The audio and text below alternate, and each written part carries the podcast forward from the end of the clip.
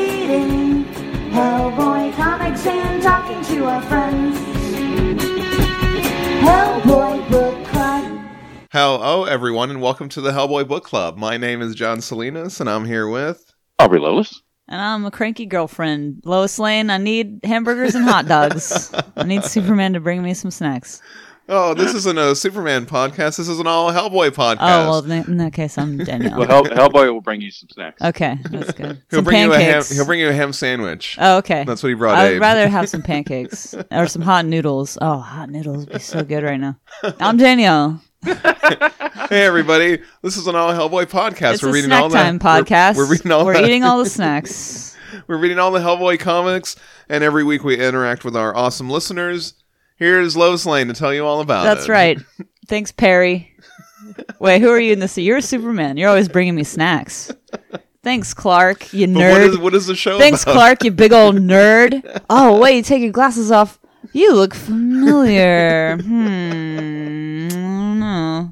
Oh, they're back on again. Well, I I guess you're just a nerd anyway. so we're gonna read a we're gonna read a story. We're gonna talk about it, and then you're gonna listen to us talking about it, and you're gonna you're gonna think to yourself, hmm, I have some things to say and talk about it too. And you're gonna send us a hey damn guys, that's the emails, or you get on the social media and you leave us a little message or a comment. You know how that works.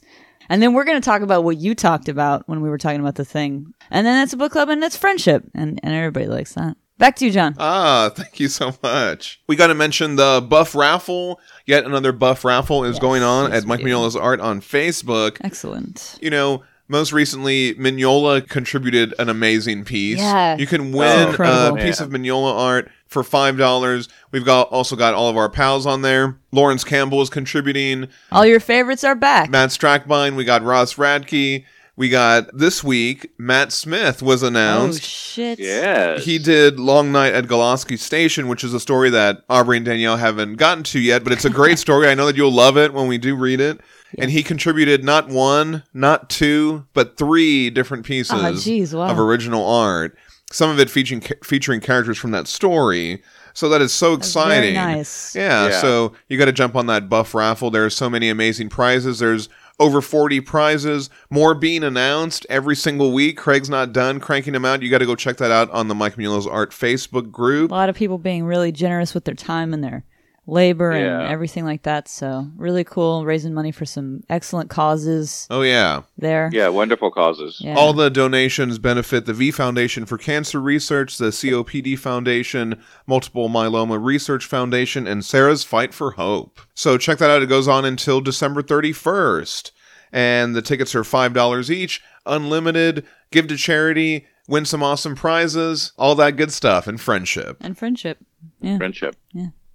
I got some shouts outs this week. Shouts outs. Shouts out.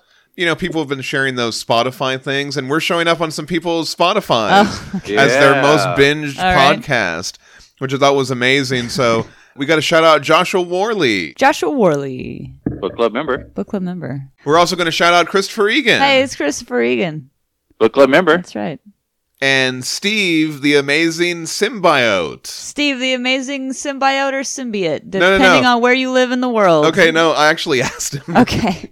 I said, "How do you pronounce it?" All we had a right. good conversation. Oh, good. Okay. Um, Oh, it that's was really awesome. good. He said, um, "You guys got me into Hellboy, and I bought every single cover and trade that I could. oh, wow. Coolest stories I have in my collection, hands down. I can always count on Hellboy being a good read, whereas Marvel and DC, you just don't know." Aw. He also said the podcast is very informative. As I would read, I would listen to it the next day on the way to work and see what you guys thought of it.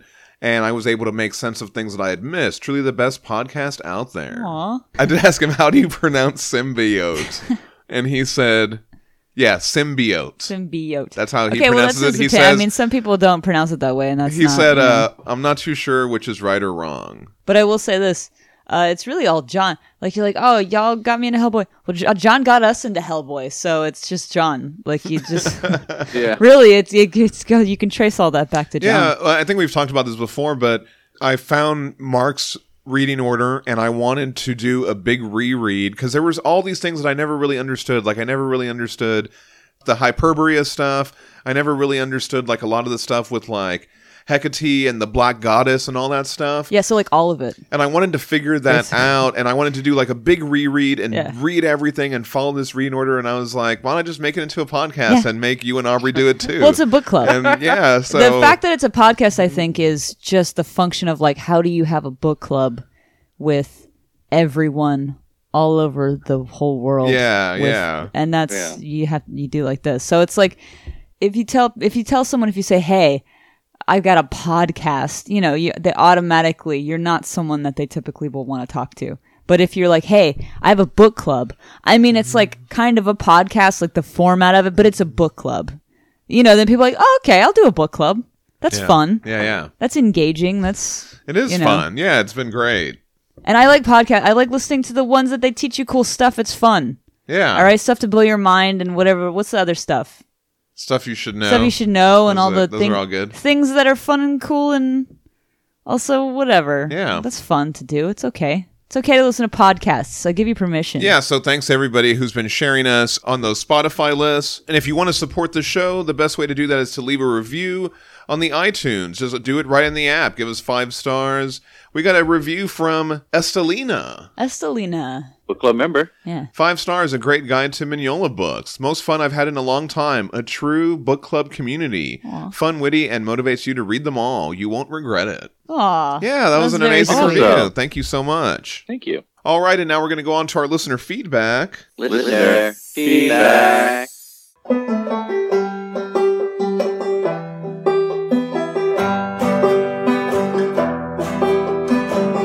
Hey you damn guys.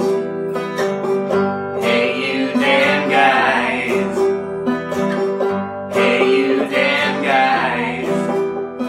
We had feedback on our BPRDW stories, you know, that we've been reading on Pandemonium. Okay. Jerry Turnbull said, Hey, Jerry Turnbull. Book club member. Yeah. he said, issue 10 was a cracker. I love the pace of it. There's no stopping what's happening, and it just keeps accelerating to whatever the end will be. The sequence with the unconscious Devon being possessed is really interesting, and it was time this horrible wee pipsqueak of a man got his comeuppance. Yeah, it's true. Right from his first appearance, and literally in the first panel, he calls out Kate for being late. No time for wussies here. I had his card Oh. marked as a wrong'un. There is a wrongin. That's right. He's a wrongin. Dave's background color choice was really interesting. The red was gone and replaced by a calmer blue. The possession must have been happening in some strange metaphysical realm. The really interesting bit to me was that when Vivara pulled out his soul, it wasn't the glowy bird shape we've seen associated with souls, but rather a horrible, maggoty, wormy thing, just like Devon. yeah. Mm, Interesting. I didn't even think of that. Yeah. I didn't catch that at all, but that is so true. He said, I love seeing Rasputin again, like Holmes and Moriarty. Every hero needs a villain who can beat them. Everything has come full circle. There's no hope of a typical comic reset after this. It's the big one. I mean, we'll get into it later, but it's interesting. Like, I, I kind of throughout this whole thing, I'm like, uh, what is, why, like, why? Because like, the ending we got was pretty good, where Hellboy goes to the house in the shapes. Like, it's pretty good. This seems like a very floppy, like, I don't know. Hmm. So I, I hope that it is good at Okay. the end because right now it just seems like it's flopping on for longer than it needs to. Really? That's Yeah. interesting. Was I, I, I don't know if I technically agree with that because I, I don't know. I've been enjoying it myself, but I'm not saying it's not enjoy. I- I, am I- not saying I'm not enjoying yeah. reading it. It's just like like Hellboy is just like I'm a sad, depressed, mopey boy, and I don't seem as sad and mopey. I just seem as more introspective and reflective. sure, But- sure. I guess what you're talking about is the Hellboy and Hell stuff, and that's kind of the end of Hellboy, quote unquote, but But it wasn't really because then he, they like, oh, he brought him back from the dead, and now he's sad But- about it.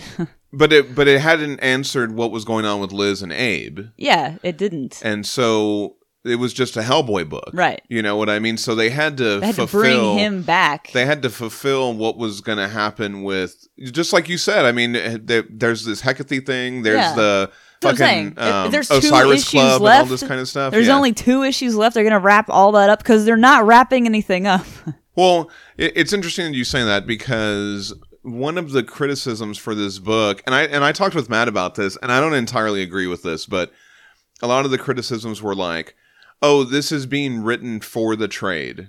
Like it's not being written. like people were saying, like, Oh, Right. oh, i- it's not satisfying to read it issue by issue. See, it's, that's maybe what I'm. it's it's more satisfying to read it as as the five issues. It's not as serial as we've M- been. yes, I used think, to. and, yeah. and, and okay. and that was one. All and right, that was one of the that's fair. criticisms of the thing. I, I do remember my point. It was Okay, back yeah. to what Jerry was saying about Rasputin being back. One of the things I've been liking about the Hellboy universe is they don't really bring people back from the dead. I feel like this whole story with Rasputin is kind of just like earned. You know, I just don't feel like he was brought back for no reason. I, you know, I mean, through all throughout the podcast, I've just been talking shit about Rasputin.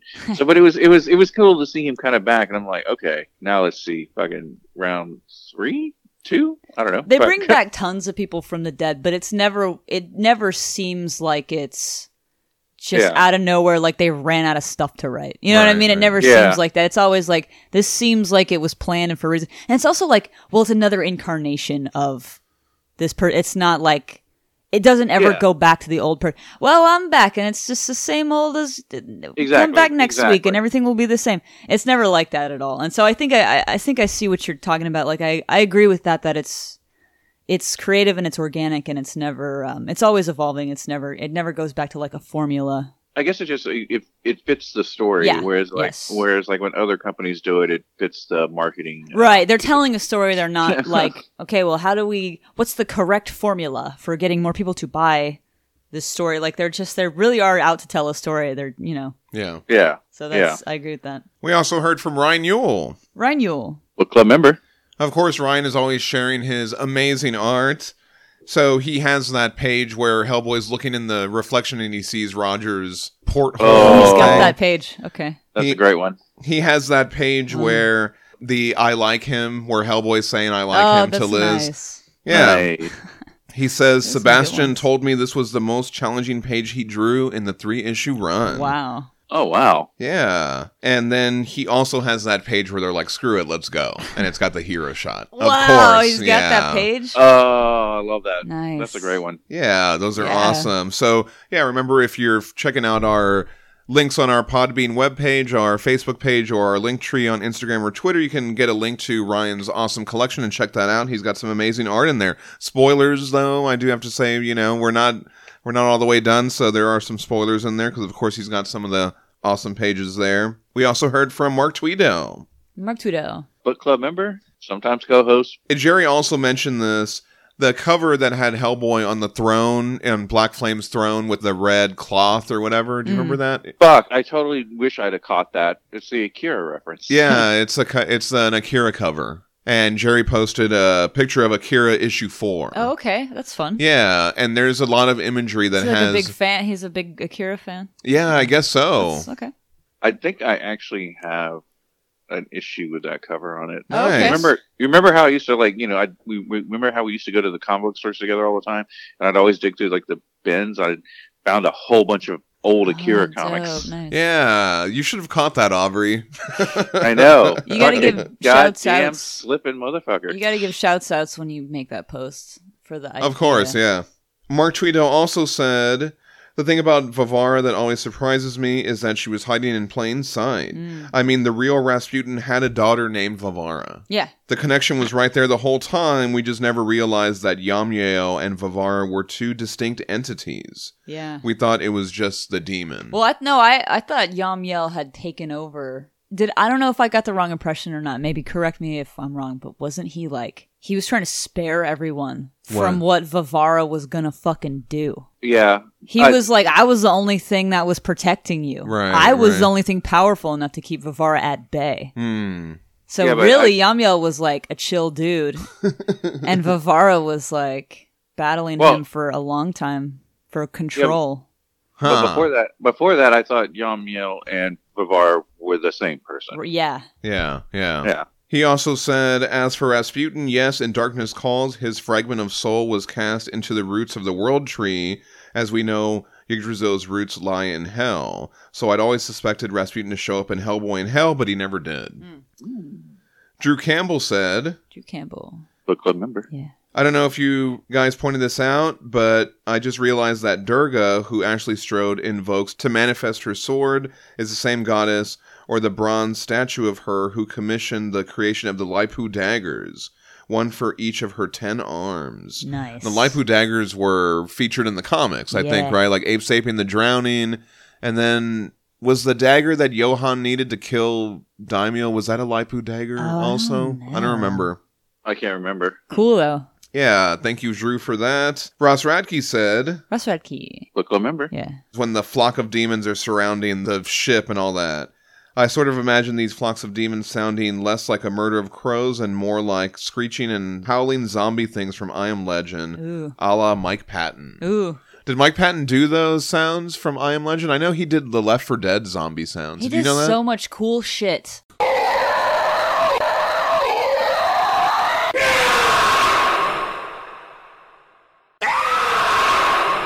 I don't know if he did the zombie sounds for um, I Am Legend, but he definitely does c- make crazy sounds. yeah, Maybe- yeah. Well, maybe that's what he's referencing is that he did sound work for other similar things. and Maybe he that's- would do that too. Yeah, Yeah, yeah, yeah. that would be great. I mean, yeah, just check out Phantom Monster, the stuff he did with Dillinger.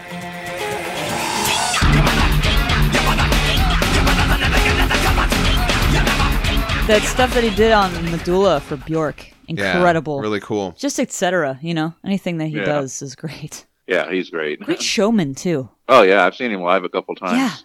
Bunch of different projects. Whatever he does is yeah. good. Jason This has Abdon. been- sa- oh, sorry. Go But we're ahead. still talking about Mike Yeah. Patton. Sorry. Huh? This has been Mike Patton Corner. This Yeah. is the Mike Patton podcast now. Superman and Mike Patton. What's going on here?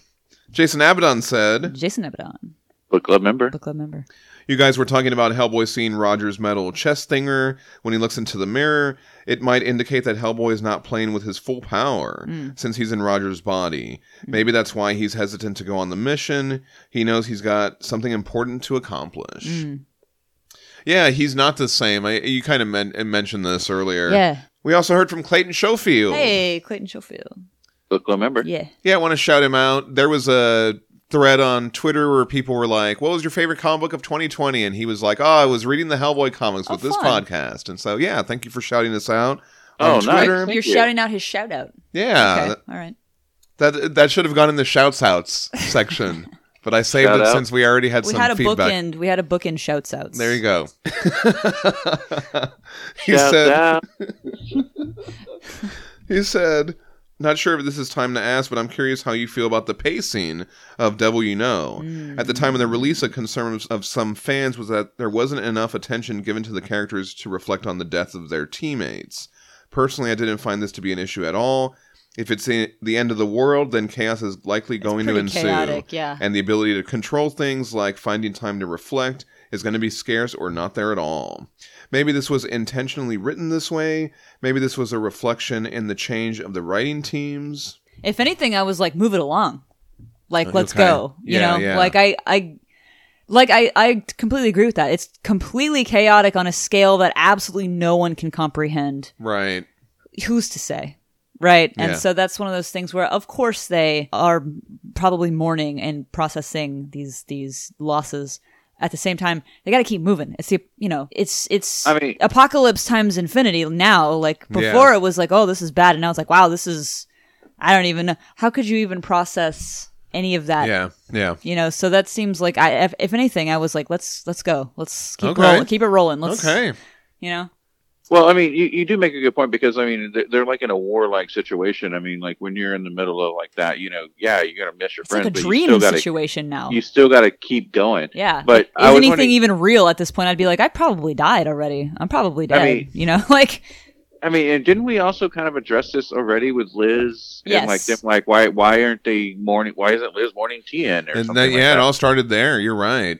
yeah. And it, but I mean, it's just like okay, look, we acknowledge that people are dying, and we acknowledge that Liz is. But Liz said, I, I can't remember what she said. She said like she's she misses TN but- or something, but you know she's got to keep moving forward. I mean, I feel like that's just kind of it. We just like yeah, we recognize that people are dying, but we got to move. this is all forward. reality bending shit to the nth degree. like there's no how would you even express Yeah. what you would be feeling? Like, you know, at that point you're in just like a dreamlike state all of the time. Yeah. Like, well, this might as well happen. It doesn't seem realistic to stop and do any of that Hmm. at this point. You just got to keep going. Yeah. Yeah. Like it sucks and you miss these people and you mourn their I think that they're I think that they're doing that, but they're also like, hey, well Rasputin is a magical monster. So that ha- is happening. Yeah. yeah. And the best way to honor those people would be to just keep going on and you know to and Try reveal and some of find these some plot sense. points. Yes, I agree. Yeah. Yeah, well, it's- and find some, try to return to some sense of normalcy Yeah. where you can mourn the people you've lost. Yes, that's Yeah. when that's the time to do that for sure. Absolutely, yeah. and we also heard from Stephen Reynolds. Stephen Reynolds, Book club member. yeah, book club member. Yeah, I posted that awesome team shot, and then Howard's jumps over them Nice. with the sword. He said Howard's is one of my favorite characters and story arcs in the whole series. Such an That's 'cause you have interesting take that is Excellent so taste. yeah, such an interesting take that is so understated. yeah, I like that. yeah. All right, some great feedback this week. Thanks I like you. that book club opinion. Stephen Reynolds, book club member. And let's get on to it. Now we're going to go on to our book club episode Yeah. for the week. This week we're talking about BPRD Devil You Know Ragnarok. This is the third and final arc of the Devil You Know story cycle and the final BPRD story. Today we're reading the first three issues, which were published as Devil You Know 11 through 13. And the internal numbering, this is interesting BPRD issues 158 to 160. Huh. That's how many issues of BPRD you guys have read. Oh, wow. What? and that's just straight BPRD. That's not BPRD 1947 or any of that stuff, right? I think so. Uh, No, I think that those might be numbered two. You know who would know? Uh, Mark Tweedale Mark would, Tweedell know. would know. I- I think the, The club BPRD number. 1940 series are actually part of this numbering. Either way, that's a lot of goddamn comics. So this came out two months after, so we had to wait two months with no issues Oh, jeez. from the time that Rasputin was revealed until Again, I never have to put up with any of this that, story so- came out. It was published on December 2018, and we were already doing the podcast. This- Yeah. The week that this first issue came out, we were discussing BPRD Garden of Souls.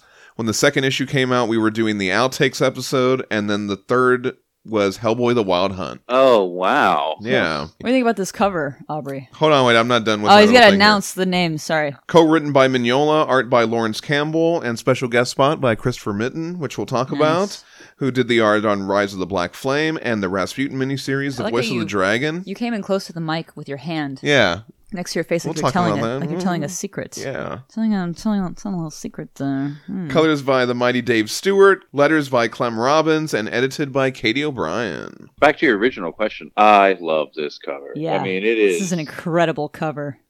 man, this is the cover, you know, like, ooh, I'll This this pick this is- up at a comic book store. That's a that's a good cover. Yeah, Aubrey, I gave you a bunch of awesome Hellboy comics, and I had a dub- duplicate of this of this cover, and I was going to give it to you, but I was like, well, I can't give him this one yet because Yeah, because it yeah. you it'd hadn't- be a huge spoiler. gotten Just the there cover itself is a huge spoiler. So. That is true. but he's So, got uh, one with your I've got name one on with it. your name on Yeah. it. Yeah, and there's also a variant cover which is like a painted ink wash version of this. It's Oh. probably in the back. Maybe we'll get to it next week. Yeah, this thing is just a fucking stellar. Just like I mentioned earlier, we open up on Christopher Mitten. So just like we had that uh you know those Mignola pages in the beginning of Pandemonium. Here we start off with something that's a little different. We're like, wait a minute, what's going on here? This isn't Lawrence Campbell. Hmm. Yeah, so I love Christopher Mitten's art. We open in Yeah, I like his style. Guriev, Kazakhstan. This is a city in the capital Ottawa region. It's a transcontinental city in Eurasia located at the mouth of the Ural River on the Caspian Sea. And it has a different name now, which is Otterau. Right. And so this is November 1912. And we're like in some sort of farm little Little village area. yeah. This little girl, Vivara, stands at the window. She's waiting for the doctor for her sick mother. The father here lights a candle in the window and puts it in a cup so it won't blow out. The girl was saying, "Oh, he might not That's know why we're she's standing here, there, yeah. so we have to put a candle." So this is a family that is, you know, poor. Like they don't Yeah. have enough candles to even stay on. They're they're saving their candles, Right, which is right. like, you know, candles are typically something that we think of as like easy to come by, and so this is Yeah. like really hardcore poverty here. And it's not like the sepia tone flashbacks that we get, but that Christopher Mitten art lends it It's- so well yeah, to yeah. like Yeah, this it's so, flashback. it's so good. It's somewhat sepia, but it's not. It's Yeah. not washed out. There you sepia, go, But it is yeah. somewhat That's part of the color sepia-toned, like, palette. yeah. And we see the mom here. She's on the floor. So, yeah, it does look like they're living in some poverty. She's covered up and her words are all fragile. You know, shout out to Clem Yeah. Robbins, right? Uh, putting that little effect on there. Yeah. She says that she needs to tell them something about Vivara's father, her first husband. She told them he died, but he didn't. It was a lie to protect a family. She thanks Yuri for protecting Vivara. So this is the stepdad, right? hmm a good a good guy by all accounts. We're we're seeing that he's doing his best to take care of everyone here and very sweet guy. Yeah, and she reveals that she was cast out, her and Vivara. Boo! Yeah, and then she whispers Rasputin. Oh shit! I found when I first read this, I found a, a lot of this very confusing. Sure, Like, I, I was had like, to go what is back going and forth on? between the pages once or twice to Yeah. get it. So yeah, But there is a lot of historical reference in here that I didn't realize Yes. until I was doing the research until on you this thing. until you read the Wikipedia page on Rasputin. Exactly. Yeah. And Mark kind of alluded to this also. So Rasputin also in real life had a daughter named Vivara. Yes. And so this picture that we see here when we turn the page, it says St. Petersburg, the home of Prince George Maximilianovich of Leuchtenberg, October 1905. In 1905, St. Petersburg, Rasputin had formed relationships with several members of the aristocracy, including the black princesses Melissa and Anastasia of Montenegro, who was married to Tsar cousins, including one of them was this guy, George Maximilianovich. They were instrumental in introducing Rasputin to the Tsar and his family. And, he so took on kind of a like a advisor role Right, where he was right. like, "Oh, I'm a I'm a Yeah. healer and I'm a this and I'm a that," and they were like taking advice from him and doing like healing sessions with him or whatever. Like he, you know, people thought he had like uh, abilities, you know, Right, So right. that he and he. Also, he was purported to have like some sort of mystical capabilities Sure, or yeah, whatever that it was was. So part it of all his, kind of like, gets mixed legend. together there, and uh, yeah. But it, like you- like you're talking about, he had attached himself to these powerful families and stuff. Right, And so that right. was, um, and he was married, but his wife actually lived in their hometown, Yeah. and he would come to St. Petersburg on his own. and he had these wild parties where he Oh, Yeah. was sleeping around with all these people, and he was also like there was he was described to have ha- like like his personality was very like Okay. was he was able to get people to kind of follow him on Oh, I this see what cult you like mean, like yeah. you know kind of. How, had a very uh, persuasive personality and was very into having all kinds of like parties and sleeping around and all that kind of stuff. So Yeah, so when we're looking at here, we see Rasputin, and then behind him, the two girls are Maria and Vivara, her da- his daughters. And then this girl in the blue is Princess Anastasia, I think. And then the woman in red is the mom from the Right. flashback, right? From the so they have a flashback, and then they have another flashback within the flashback. You know what I mean? It's kind Yeah, of yeah, yeah, there's a lot of yes, layers here, and if you right. don't know the historical fiction of who these people are, Rasputin Inception. you might not totally Right. and the first time i read this i was like what is going on here it was a little confusing It's interesting when he, when he says, "Don't be driven from your own uh, foyer by a whore who was not called upon." Right. I didn't even fucking call upon you. right exactly Ho. What a do- what a fucking jerk. and so she Oh. guy says sucks. should i have come to your home he says if you don't know whose child you carry you should have kept it to yourself Dang. instead you've ruined your and he touches where the baby would be he reaches towards it and then his eyes go all white he has like some sort of yeah, it's a little episode there. something happens right Yeah, I think he recognizes that he's the father. You know, through Well, magic here or he's something. still like a man, but they're kind of trying to say, well, he has some sort of mystic Right. connection to whatever is going on here. He's got like mystical capabilities in this universe here. He says, I had my fill of you. Will your husband want you or the girl? And then so she runs out. Jeez, this is fucking harsh. The princess is laughing at her, but then as she walks outside, she's like, like, "Oh, girl. girl." Right? Because he Okay. knew, right? Yeah. Back in the original flashback, she's telling Yuri that Rasputin had all these other women too. Others were ruined. and they like fell under his spell, quote unquote, Right. which is She says, For spite, I named you for his own daughter, his Vivara. So his Yikes. daughter's named Vivara, and then her, the you know, Yikes. his illegitimate daughter. Wh- Is that what you would say? Well, I mean, Yes. there's no child is illegitimate, but yeah, in the eyes of like society Okay. or whatever, She's also Yeah, named Vivara. yeah. To throw sin in his face, it only made my misery greater. His Vivara slept in mansions while you, and then Yuri's like, mansions? And he starts concocting this plan that they're going to go find him and all this kind of stuff. He's like, the smallest part of his wealth would make us, you know, rich or whatever, right? or at least not like scrounging for scraps, like And she's like, no, we're not going to do this. right. My my pride's more important than my survival for some reason. But or maybe she's like, oh, maybe we won't survive an encounter with Rasputin because Okay. he will melt you or something. And so maybe she's thinking like, Right. he will kill you for spite, just like for the fun of it. Maybe we shouldn't ask this guy. So he's thinking, ah, you would put your pride before your own daughter, but she's like, nah, man, I just don't want us to be melted. Right. Right. So this is interesting. Like, you know, the guy, he's like sleeping around. He's like, ah, how dare you get pregnant? Eh, But like, dude, just take responsibility for the fact that you're that- sleeping around and causing children to happen. I guess Right, like right. you are also causing that. yeah. Wouldn't you know a magic spell to be like, yeah, maybe just don't get pregnant? right. I don't know. Like, Uh, I don't know. It just strikes me as like you got all these mystical powers, but you don't have. There's no sort of like magic contraception. right. I don't Well, know. Well, he he doesn't care because he doesn't. Have I to deal guess. with it. Yeah, he doesn't have to deal with it exactly, and that's what's wrong with society, John. Okay. Just then the doctor shows up. Vivara tells her mom, Are we going to go see the czar? And she's like, No, we're not. We should not do that thing. And Yuri's like, Is it worse than begging in the streets here? So much worse, she says. Yeah, he's still coming at it from like we're not going to get like our skin melted off or anything like Right. that, right? Like it'll be fine. We'll just you know, what's the worst he could do is just say no, right? Exactly. Probably worse than that though, is what she's saying, and he doesn't realize there's no there's a miscommunication here. Again, this situation just could have been prevented by her just being like, "Here's the reason I don't want to go over there, okay? Because it's like literally dangerous. Right. We might not survive it."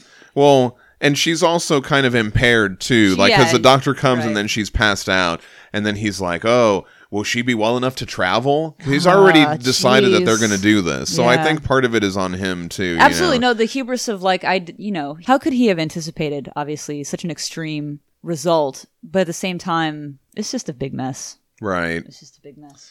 And we cut to them now. They're traveling through Siberia. It says north of Zavol Don't want to be traveling through Siberia. That's Right. harsh, harsh weather. I actually couldn't find this uh, city that's named here. Oh, is it um, like a or this fictional town. city or a real city? Zavodol? Zavodukovsk. Okay, yeah. I don't know. There were some similarly named places, but they were like near West Africa or something, or South Yeah. Africa, and I was like, that's not the right place. Anyway, Siberia, Russia in January seems Yeah. like a place you probably don't want to be traveling around.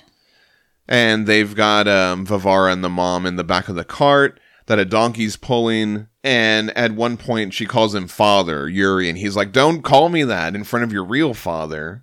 You wouldn't want to make him jealous. And here is where I, I feel like so bad for this guy. He's really lost the plot. Like she calls him father. That sh- for him, that should just be all that he wants in the world. But he's Right. got his sights set on I, where I'm gonna take care of you by getting money from this guy. So you got to act right and make sure your real father doesn't get mad about it. But like to her, like he is the only real father she has Yeah, ever known, yeah. and that's like you know, just the this contrast of priorities here of like where everyone's focus lies is just very tragic and kind of builds up this huge Right. tragic platform for what we're about to see. And we arrive in Pokrovskoy. Oh man, is uh, do we have do we have Russian book club members listening to us butchered this and can you please just pronounce like our like our book club member William Tunholm friendship uh, for all those wonderful amazing uh, pronunciation corners that he recorded for us. We would love to learn how to pronounce any of this. Please help us.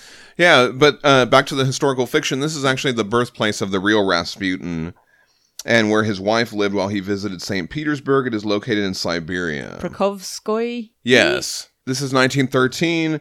So this is three years before he was assassinated. However, I didn't know this in 1914. The following year, there was another assassination attempt by a woman who like stabbed him in the stomach outside Yeah. of his house or something like and that. like people were like, "Oh, how did he survive so many assassination attempts?" But like, there's other people who break it down like, maybe she was just really bad at stabbing. Right. Like maybe she just wasn't good at stabbing, and you know, he got to a doctor in time, or I don't know. So it was one of those things where like you're not really sure what the deal is It's- with any of that. He was probably wearing a heavy coat because it was cold. Yeah, yeah, sure. So they get to the house and she's like, Do we have to do this now? It's so cold and it's dark. And he's like, No, no, no. We're going to do this now. Why sleep in the streets? Perhaps tonight we can sleep in that house.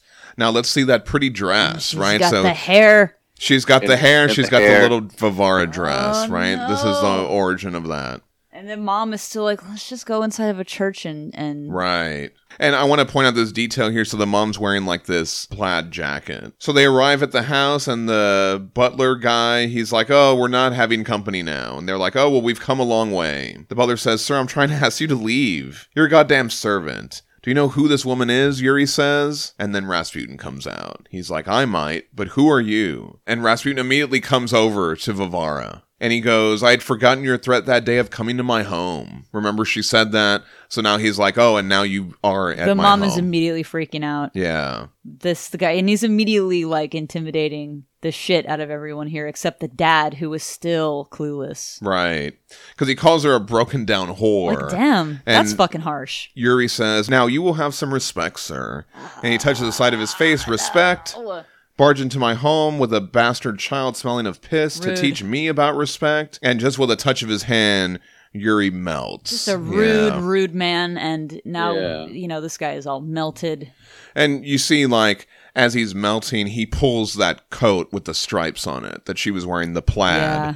And then it's there on the floor as he collapses. Vivara and her mom go over to the cart, and then Rasputin calls Vivara over to get that coat. And as he's handing it to her, the mom sees something that terrifies her. It makes her cry out. We cut over to the cart, and the donkey appears to be dead.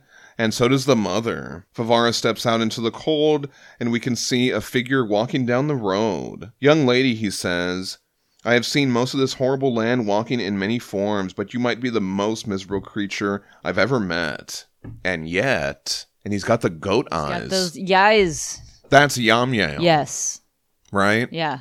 And I love this bit of storytelling here because without a lot, you realize that like he snaps out of it and he's like, "Wait, what's going on here?" Fuck is going on? and then now it's in Vivara. is it's this in lady the girl. dead? Where the fuck am I? And so she looks at him, and then we see that he's dead. yeah. And Right. I like what they do with the shadow here. It's like a shadow, but it's not really a shadow. It's like mist, maybe, but it's the, Yeah. for the, the demon form, Yeah. like a cloud almost. It's cool. Yeah. So Yamya's been just been jumping from body to body Yeah. all this time. Yeah. And for some You reason, found a fave. yeah. Isn't that crazy? Love it. Love yeah. it. What'd you Love it, think about that? actually. Oh, I thought that was a really cool touch. Yeah, I really like that. Cutting back to the giant Rasputin, who was just revealed at the end of Devil You Know Pandemonium. He's like, were it not for me, you never would have become what you are. I made you strong For for this. this. Yeah, this Lawrence Campbell art is incredible, right? Yeah. And there's some really cool details in here. You see the beheaded Yam Yale. You also see Ashley Strode with her. She's Jeez, all they had dead or to whatever. Put that in there. God, right? There's a couple panels of Phoenix just like looking up in terror Freaking out. that are so amazing. You know, this Lawrence Campbell kind of hyper realistic art. And that tooth, uh, Ogdurham, it breaks out of that shell or whatever. Now it's back. Yeah, that was man. And everything's just going to shit, right? I mean, there's like flooding. Looks like all the buildings are collapsing. They're all running away from Rasputin as he's like calling out all this stuff and he's naming all the jihads, which is a callback to Seed of Destruction. He did the same thing there right before he cracked the shell. Yeah. Of the Ogre Jihad. Do you remember that? yes. And so, like, yes, I do. Phoenix is useless. She's like, oh no. And so Abe's like, I have to carry you, I guess, too. But then also, Carla is still breathing. Yeah. And so I can't carry both of these people. And it's just very, he's trying to get it all together. And Hellboy's just like zoning out. Yeah. Over it's here? weird. We cut over to Grand Central Station and we see all the zombie demon people or whatever they are at this point start transforming again. This is horrifying. It's- did it's you rec- awful. did you recognize this? Yeah, this is awful. That's when the Black Flame, right? The Yes. Black Flame version of the Frog Yeah. Monsters I or hate whatever. it a lot. And remember, the Black Flame is connected to the Ogre Jihad, to the dragon, and all this kind of stuff. Here, another shot of Phoenix, like just looking up with the tears coming out of her eyes. Those panels are incredible. Rasputin says the dragons are still master over all mankind to transform the earth and all worlds to bring forth the next race of man. Look now, he says, upon the end of all things, for Ragnarok has come. And as all this is happening, Abe runs off with Phoenix, and Hellboy has a vision of Ed Gray from those Mignola pages in Pandemonium. yeah, a little bit of a flashback there. There are just two things left. It was always going to be you, he tells Hellboy. It's him, Abe, Hellboy says. And Abe kind of like snaps Hellboy out of it, telling him that he can't carry both of them. So Hellboy comes over. So I guess um, you know we have potentially a survivor, and then obviously a, s- a Skellington over here. Yeah, and I think that we see um, that Hellboy is kind of like he's. It's almost like he's in two worlds at the Yes, same yeah. time. You know, because he's talking to Ed Gray and he's also here. So I think like there's something funky going on with him where he's not all there. He just seems distracted. yeah. Yeah. Yeah, but like you mentioned, as they run off, we see Ashley Strode's remains again, and then those mala beads. God, that one hurt. Yeah, Yeah. It- it- yeah, no, it was, it was kind of like a horrible thing to remind us that Ashley had a, suffered a horrible fate and everything has just gone to hell has gone to hell. Yeah. it's intense. we see Howard slashing away while Liz continues to take out those flying demons. Inside the helicarrier, the crew are working to get the engine working after it was clogged in the last story. And Stas calls out, If you can hear my voice, we're preparing to lift off, getting out of New York. She's trying to step up. She's trying her best. Yeah, you she's know? like, Return immediately. big shoes to fill. Obviously, you know when you know Kate was around. Yeah. You know, I Yeah. feel like Kate had things well in hand, and she was stressed out, but she still got things done. Right, right. really well and i think that you know you know bless her she's bless her heart she's really trying to step up she's just like a i mean she was like entry level Yeah, she just came out like in uh Cometh the Hour, End Yeah. of Days. She just barely she was like an She's- assistant or yeah something like and that. so now she's Yeah. really trying to step up and like you know bless her for it like she's someone's got to do it and she's like well i might as well try so you know what i mean she immediately Yeah. has my respect i'm like wow i wouldn't want to i'd probably just run away and hide She calls out return immediately and we cut to Nichols and Morrow. Don't see that happening, Nichols says. They're outnumbered by all these crickets. these guys are just they're still i'm sorry and it's not funny it's horrible but like something about it is oddly comical that they're still Yeah. trying to do this chittering thing while they're like bobbing up oh, and down I in see the what water. you're saying. I don't yeah. know. Oh, right. it's because- horrifying, but at the same time, it's kind of goofy. Right in the middle of this, they're all washed away by the floodwaters. All the all the floodwaters come in. Yeah. they take Nichols and Morrow. Which is good though, because that kind of provides them a little bit of an escape. you Yes, know, like it's- exactly. So that's good. Hellboy and Abe run to escape the waters, and we get the Rasputin von Klempt moment. Ah, Jeez. yeah, so von Klempt was always like, "Bah, he's not my master. He didn't know anything. He wasn't the dragon."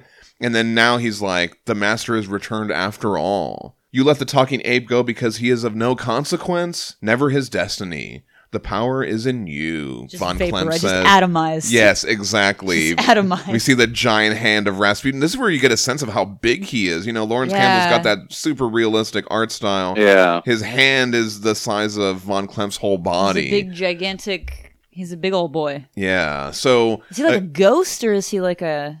Is he a big swirly ghost? Like a Godzilla-sized ghost? I guess something like that. Yeah. 'Cause It Oh. looks like he's just floating there. Yeah. What What do you think, Aubrey? Uh, well, I guess he's kind of like sort of like a ectoplasm based kind of being or something like that. Okay, But I was sitting okay. there wondering, like, with Von Klimp saying the master's returned after all, do you think there's a little bit of sarcasm in his voice? Oh, okay. Mm. Maybe. Because, I mean, this is Von Klimp we're talking about. Fucking, But again, he's like, it was never his destiny. The power is you. So I think this is Right. kind of. Uh, we'll talk about this, but I Well, think like- this is also leading Hellboy. I think you had a po- earlier when you were like, ah, he's not the he's not the fucking dragon or Yeah, whatever yeah. shit. I had forgotten about that, and so when you said that, I was like, oh yeah, he was he was kind of a flippity floppity. He's a he's a Yeah. flip flop boy for a while, and now he's like, ah shit, I'm about Yeah. to But get if- fucking but I mean, vaporized. but it, yeah, he just gets like turned to dust. so you think that? So you think he's being a little bit of uh, a little bit of a uh, a little bit of cynicism in there? He's like, well, I guess I'm about to be dust, so fuck you. yeah. Kind of an edge to his voice, maybe. Okay. But it also well, means well, well, I'm just saying that maybe Von Klimp doesn't know of any other way to talk. also like this also kind of means that Project Ragnarok were right. yeah. Well, the, the he, he he was right. This guy. Yeah, well, all Rasputin's followers, the Project Ragnarok, Yeah, but he they were all like, "We'll go with you Right. through the end of time." Yeah, but he we're was he was convincing everyone like, "Hey, you should do Project Ragnarok," and everybody else was like, "This is fucking nonsense. I don't know why we even give you funding. This is ridiculous." Oh yeah, yeah. But then all his little cult followers were like, "Yeah, this Yes, is cool. We're gonna yes. do weird magic, and yeah, yeah. you're totally the dragon." So when Cronin was like, yeah, Rasputin's the master. Like he was actually Right. He was actually on. It, it's weird. It's weird to think about this Yeah. kind of stuff. As the helicarrier flies off, we see the charred remains of Bifrons, the flying frog that Liz took out. Remember, she was like, "Did anybody see that thing?" Oh, we see it right. bobbing there in the water.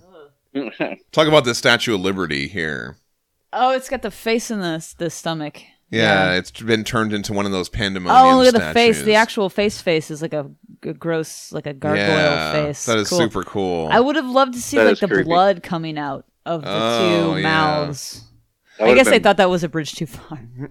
Maybe they thought people wouldn't recognize it.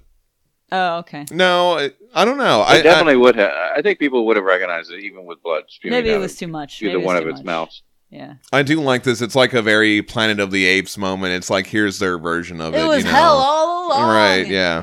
You blew it up. Damn you! God Damn you hell. Which is right here, so it's not. It's a short trip. I fucking love that movie. Back on the BPRD ship, the wounded are examined. The doctor calls for a stretcher for Jiroko.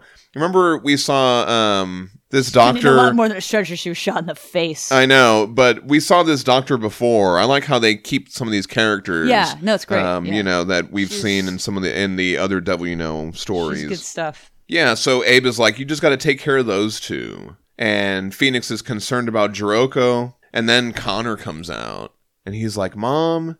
And she says, Baby. And then he lays on top of her. And then supposedly it looks like she dies. Ah, geez, just enough time for her kiddo to come right. around. Yeah. And I love the pacing Brutal. of this as we pull out. I mean, and the white kind of palette here. You even see in Yeah. Jiroko, like, her skin looks, uh, she doesn't have as much color Yeah, in her like face. gray. Ah, it's as the brutal. other characters and um yeah Jiroko she blew herself up facing off against the Were Jaguar she was promoted to field commander and worked with Yosef's team against Lazar remember that that's when we thought Rasputin was coming back the first time and all those giants in Return of the Master she saved Yosef from those demons trying to get Vivara free of the jar in Cold Day in Hell and she's been an action star and mom for the bulk of these stories but ultimately Liz's vision of her uniform, you know, Yeah. they're dead at, at the end of King of Fear came to It's pass. Brutal. She just couldn't survive getting shot in the head by a demon possessed boss. Ugh. Let's pour Oh. one out for Jiroko. Yeah, really. So going back to like somebody earlier saying that there wasn't enough time to reflect on people dying, I mean, we're getting that right I now. think they're doing that. Yeah. They could have just Yeah. left her on the field. They could have been like, well, she died. But they were like, well, we Yeah. got to give her a moment with her kid, don't we? Yeah. That's, mean- I think that's intent. Like they, like I, Yeah. don't, I don't know a lot of writers who would be like, ah, let's make it so that they carry her back until the kid can say goodbye. Right. Like right. Yeah. there aren't many Well, I people mean- like there's there would have been a scene in any other book there would have been a scene where they show up and they're like, "Where's mommy?" and they're like, "Oh, she didn't make it." Oh no, you know what I mean? Like Other books wouldn't even bring the kid back up again. I mean, it's just like, but, but this is definitely True. like a time. and say this is a time. A moment. I mean, like, yes, it's the end of the issue and all that, but it's still a time to reflect on.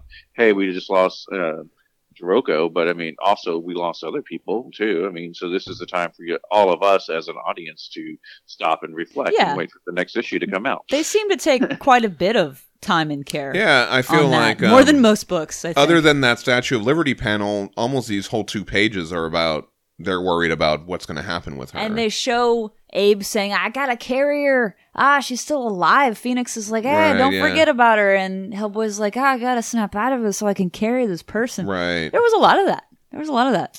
And I I don't know if it's the kid angle or this white background or the fact that we get all the team there, but Yeah. this one really hurt. You know, there have been a there have been a couple deaths at this point, Leona Devon and Ashley Strode, but this one was like, ah, and then it's right at the end of the issue too, so you had to wait till the next month. It was just kind of Yeah. like, damn, what a way to end an issue. And they even like you know, uh, you would point it out like you see the uh, Ashley's um, all her little talismans and stuff on the Right? ground. Yeah, yeah. I feel like that was you know we're like, oh man, that's heavy. You know, that's heavy. Yeah. That's- Yeah. that's some heavy stuff. Maybe it's less the characters and more for us. It's you absolutely know? fair, and I Yeah, think yeah. that that's something that I don't overlook. That stuff that's there on purpose. yeah, yeah, you're not going to draw an entire, you know, panel where that's the focus is her this her skull and her talismans that she used to fight demons for Right. no reason. That's literally there for you to reflect upon her loss. So Yeah. I don't know what you know, like it's right there. Yeah. And it's like Aubrey was saying, hey, it's a wartime situation, you know, like no other. I mean, so this is like times infinity of weird situation where you have to keep running or you will not survive. It's a weird nightmare interdimensional ghost demon Right. hellscape. So like, yeah, you can't really take that much time. Yeah. So they do yeah. what they can with these moments and I think they've done a good job with these moments.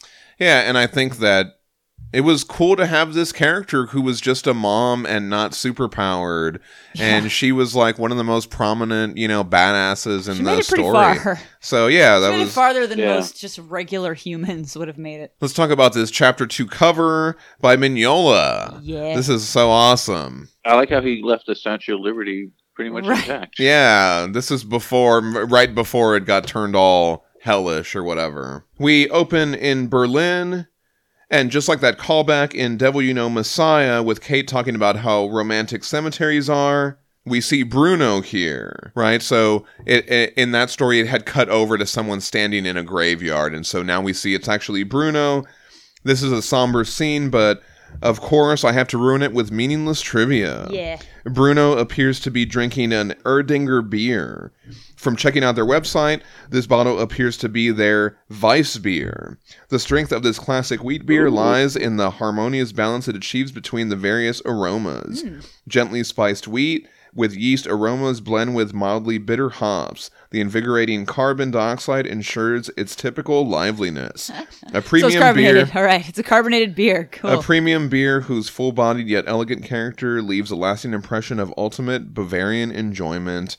Erdinger beer, the taste of Bavaria. So is this like the Miller Lite of Bavaria, or is it more of like the Stella of Bavaria, or is it more of a like? I don't Is it an know. actual like a beer beer that someone would drink? If you've if you've had this beer, just let us know. What's what's up with this beer? Do you like it? Is it Yeah. good? Is it good beer? It's it sounds like the kind of beer that uh, Carbach Vi- vice versa is trying to emulate, Okay, yeah. Nice. Nice. and I and I like vice versa. So I mean, I think I like this beer. Right on. And I hope the beer was great because things are about to get really hairy in the No. cemetery.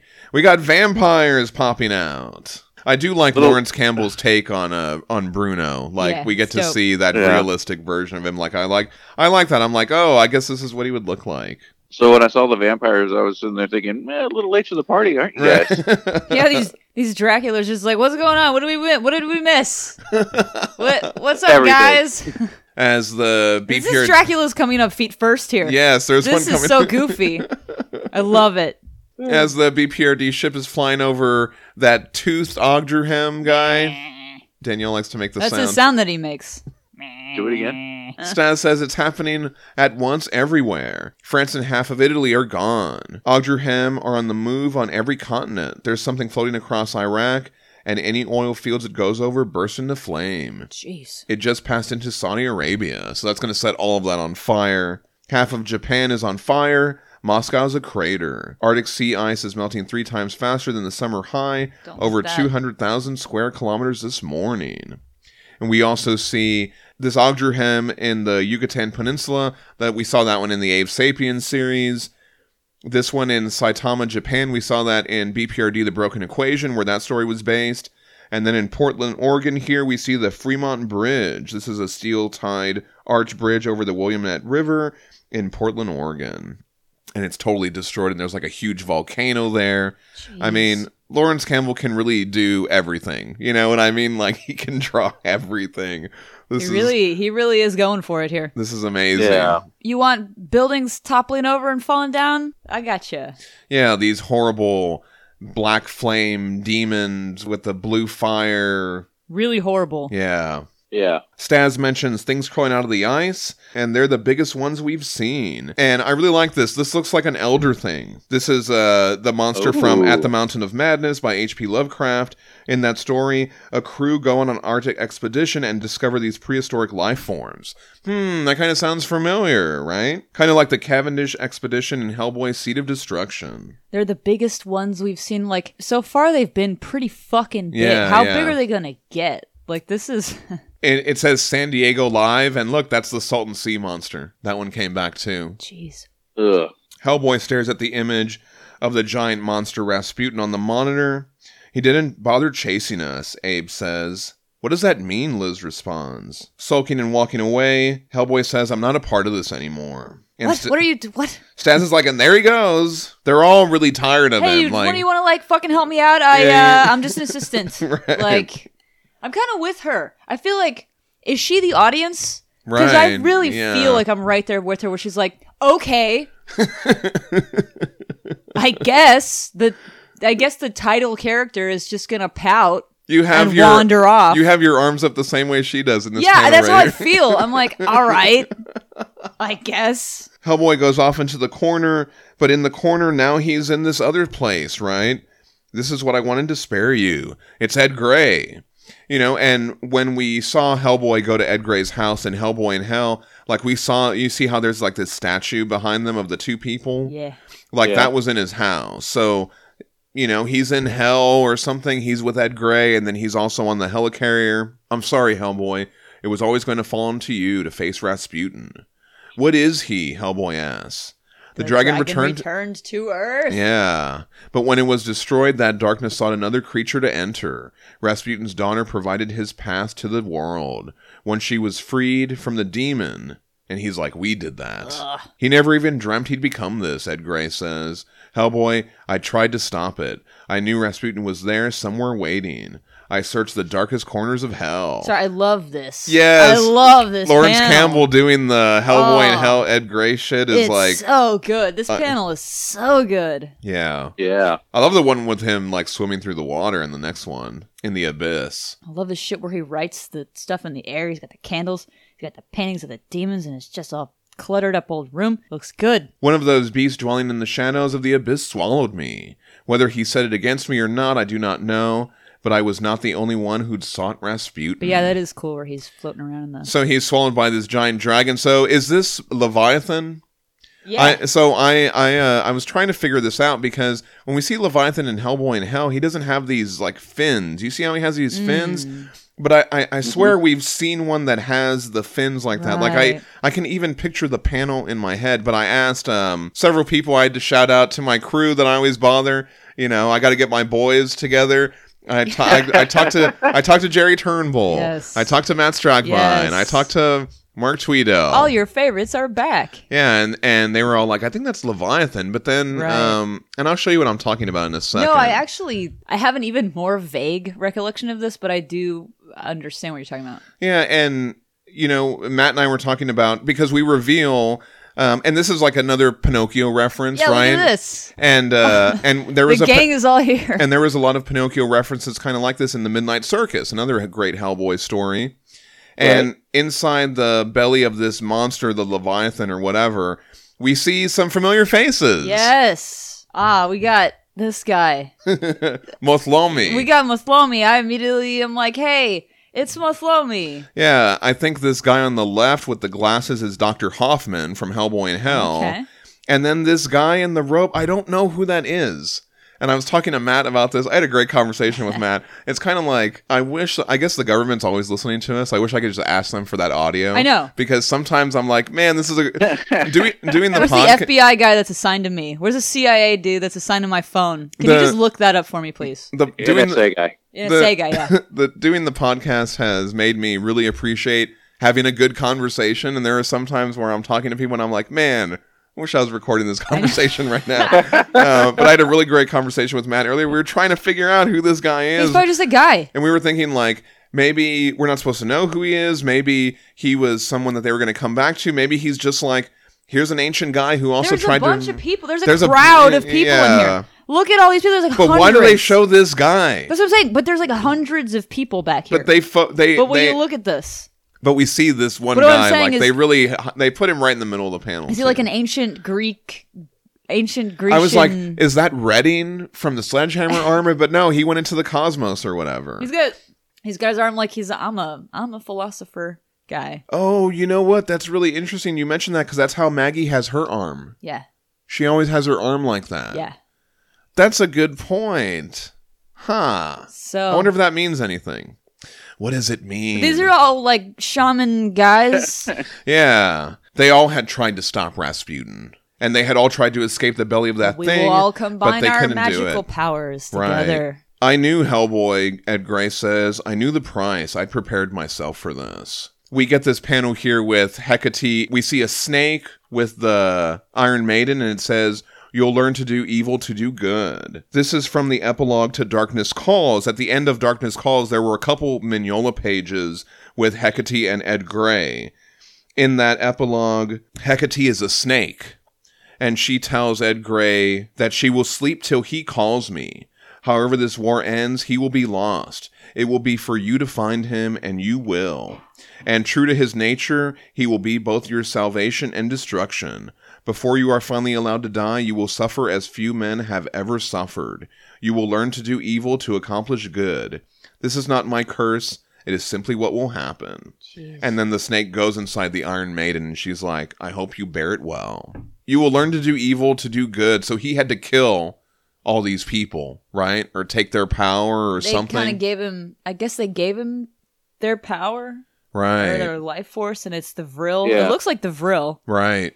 Yeah. And that comes out and it like punches a hole through the Leviathan and Ed Gray's able to escape. This panel of him holding onto Mathlomi's staff with Mathlomi. God, that panel when I first saw that, That's I was so just like brutal. Oh my god. That's incredible. But he's also blasted through the chest too, and we'll see Yes. that later. He still has the staff. Oh, you're right. He Here. does.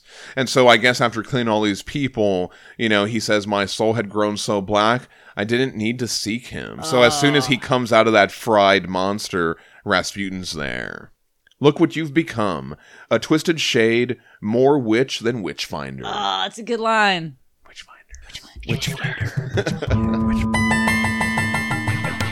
and Rasputin's like, You will serve me? And he says, I will.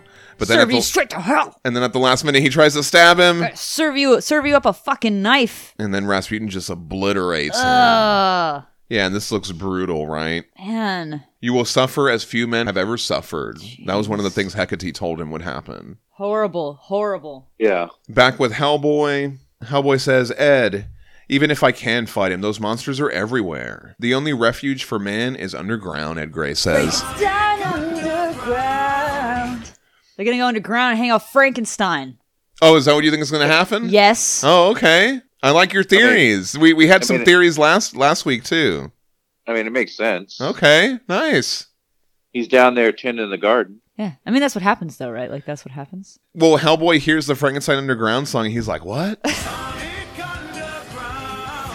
And Ed Gray's like, if you can save them, you must. Send out these coordinates. And Ed Gray puts his hand on the wall, but then we when we cut back over, Hellboy has his hand up.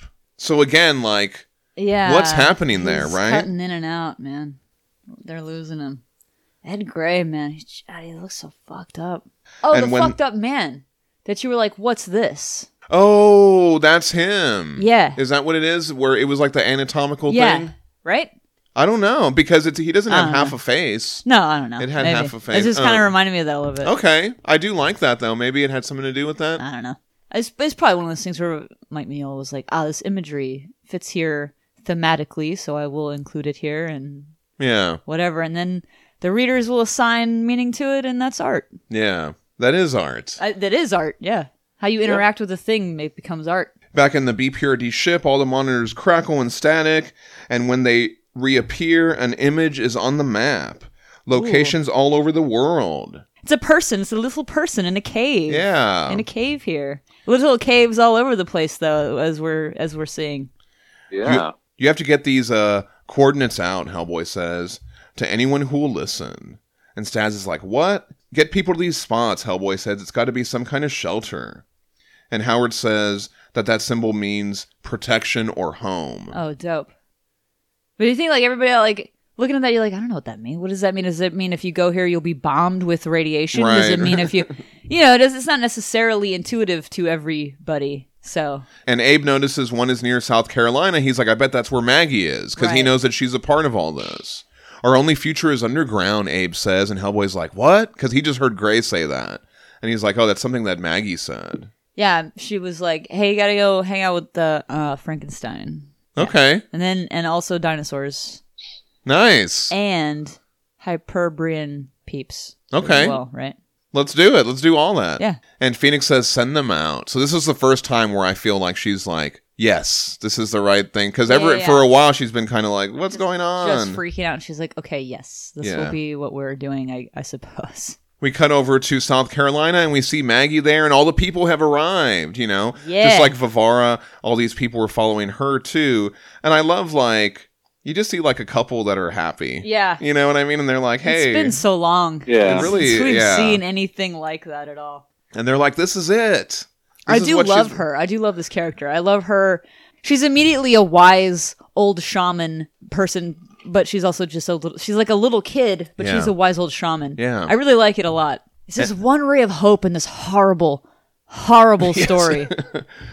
And the mom is like, "Are you sure about this? We'll find people down there. We'll be okay." And I love this these three panels right Yes. here. She turns around, she grabs her mom's hand, and she says, "Anu sancti hyperborum, sancti abjura." And so I was like, "I know this is from somewhere. I know that we've seen this exact phrasing before." Um, so I remember in the Visitor, they called Earth abjura. ah, okay, I see. Oh. so I think what she's Wow. saying is, I think what. So if I had to try to translate this, I think that she's saying this is our sanctuary. This is a sanctuary for Earth. Yes. You know what oh I mean? yeah, absolutely for sure. Yeah. So I like that. Really good art here. The way that Good Lawrence stuff. Campbell draws this little girl, you know, it's really cool. Yeah. Back in the ship, looking at the map, Abe's like, zoom in on that one nearest us. Is that Cavendish Hall? Liz finishes right on top of it. Whoa, What the hell? That's the first adventure Yeah. that we ever had with Hellboy. Abe mentions the caves that Roger investigated. This was in the War on Frog storyline. And there's a moment here because Hellboy's just looking at the thing of Rasputin, and Abe kind of looks at him, and Liz says, We could be there in 15 minutes. And Stan's like, No, half an hour. I, I just think that's kind of funny. But Yeah. then Hellboy says, Not me. I think I think that they're saying is they could be at the Cavendish Hall Caverns in 15 minutes, and then Saz's like half an hour, and then Hellboy's like, "No, not me, because I have to go take care of Rasputin. He can't go to the underground place." And Stas is like, We just wait here. Liz says, You're going to go without us. And she's like, Well, who's in charge? She goes, Sorry to break it to you, Stas, but that's all you. But And- listen to and Howard's Howard too. has some input that's probably helpful. So, Yeah, it, and I think that this is also like maybe, hopefully, it's hinting towards like maybe we don't need to have a fucking military hierarchy. Maybe just like work together as a team, and everybody works together to help each other out to Right. figure it out. Whoever is good at this part, do this part. Whoever's good at doing this part, you help out too. Like it's I'm s- we're starting to see kind of a breakdown of that and more of an organic like team actual Yeah. kind of a just like look there's no Yeah, I fucking like that. rules like why would there be just do whatever you think is right and best in the moment because what else is there gonna be right, Right. like that's why would you hold on to this fucking weird military thing you're all gonna be living in caves underground And Howard is like, but I'm going to go help you guys kill Rasputin. But Liz says, they need you. We've got this. We have to do this. We cut over to this couple in a car. They're driving towards somewhere. I guess that they've gotten visions as well. And the woman's like, I just want to see her. She's crying. If we see her, it'll be okay. But ahead, the road is completely collapsed. We reveal this giant chasm between them. We'll never get there, she says. ah you could if you had the bus from speed Bus from bus speed. from speed if you had sandra bullock and keanu reeves We cut over to the BPRD ship. It lands near the George Washington Bridge, and we get this scene. Phoenix is still trying to make up with Liz. I think she needs to get like closure, Liz, you know, I'm or sorry something. I shot it, but I think it was. But I don't know what was the reason. But I think Right. it was for the best. And Liz was like, "Hmm, I don't know about all that, but let's not talk about it anymore." Right. Well, I love this shot where Liz turns around. And she's Yeah. like to explain about Abe, and she's got the flame in that one eye. That is such a cool panel. Ah. I love that. It kind of tells so much about like her attitude and how that line is delivered and everything just in the art. Oh, and over here you actually see Abe is watching them talk about him. He's in the corner back here. I didn't He's notice just that. like, uh, And Phoenix is like, I don't think it was to kill him. And Liz goes, Ha, he is part of what's happening, Phoenix says, but maybe I wasn't trying to stop him. I don't know. Maybe I helped make him what he needed to become. And it seems like that line does. kind of stops. She's like, yeah, all right, Liz yeah, kind of who processes knows? that. because you know a Yeah. lot of that kind of thing has had to happen. It sort of happened to her. It sort of happened to a lot of different people that she Yeah. has known. So hey, who the fuck is she to judge? She's like, well, I don't want to think about it anymore. So we're just Right, gonna move right. on now. and so is that like a indication to the reader that we're finally if you if you've been a holdout. You're finally like, okay, I guess this Yes. is put to rest, This and is now put we to can rest kind of and we move can- on from this. So that's Yes. that's good. And yeah, you're absolutely right, Aubrey, because she says, We'll see you at Cavendish Hall. So she's like, We're going to make it to the caves. Yeah. And then I like this part where the news is like, Oh, and there's these caves. Are they going to be safe? They've suddenly opened up. If these are shelters for monsters, why didn't they? I don't know if we should. Yeah. Fuck. We cut over to Berlin, Germany. Poor Bruno didn't have a chance against these pissed off vampires. Aw. Maybe he can be with Cade in the cosmos somewhere in the elsewhere. Yeah, but I love this uh, this dialogue here because these these two vampires. One of them's like three hundred years. No, not that long. The other one says, "I went below before you," and he's like, "It only started. Never mind, centuries waiting." these horrible these horrible weenies with Yeah. their fucking s- powdered wigs and their like long jimmy jams I dreamed of a world of perpetual night. Instead of us, it was those monsters, real monsters, not men. Better if we had raised our heads a hundred years earlier. Feast across Europe like wolves, even if they still bore that faith to destroy us. Better that than leaving it to monsters. Will the sun ever rise again? One asks. So I love this too because I mean I just think this is kind of hilarious with the vampires. I mean they talked about them a lot in the other Constantly stories. griping and They've been bitching waiting and underground moaning all and this time, and complaining. they missed now their they come- window they overslept Uh, better this than waiting forever. they're abandoning the hospital Over in Washington, D.C., uh, terrifying Ogdurham looms over the Capitol, and it looks like the nursing staff leave Manning as they escape to Oh, leave Man, safety. So I jeez. think that that's what Manning. a brutal death that would be fucked up but I'm looking at this here, and is this flatlining on the monitor? Okay. Are, th- uh, are are they abandoning patients that are still alive though? Because maybe would that I really think- happen or Maybe I think this is the flat line on the monitor here that he's Okay. already passed. all right. Manning didn't make it until the end. He still had Jeez. two more issues to go. Remember, I Right. said if you can just wait seven more issues, Manning. So it Uh, looks like it Director looks like Manning. it looks like Director Manning uh, is has passed away, and so the nursing staff says, "Well, we have no more patients alive to take care of, so we should leave." Yeah, yeah. So they're not abandoning anyone to die right. just alone. They're leaving only after their patients have expired. Sure. Okay, And we close the issue on this amazing team shot that's a pretty good shot. entering New York City. Yeah, I love this shot. Oh yeah. Liz would be in front too. I mean, she come on. yeah. She's kind of the powerhouse right now. Well, and I think that she's got that confidence or you know what well, I mean? and She- Frill, yeah, yeah. right? I mean, yeah, amazing as they head into the it's got like the green sky and everything, you know, Yeah, it's because they're good. approaching Rasputin. So uh awesome Howards by Mignola on this Yes! chapter three cover. That is so cool. ah, it's so good. Yeah. How many love times it. have we seen him draw Howard's? I don't know if he has. Not a lot, has like- Mignola drawn Howards? Is this it? Is this maybe the one? like on the prints and stuff like that. I know that he's drawn But him, This is but a great action shot. yeah, I don't know if he's actually drawn Howard's before. This is good. I like that. Another Ogdurham. That's the first line, and I feel like that's you know what I mean. Like I feel like there's a, a little bit of irony, you know, in that comment because I mean, how many of these have we seen?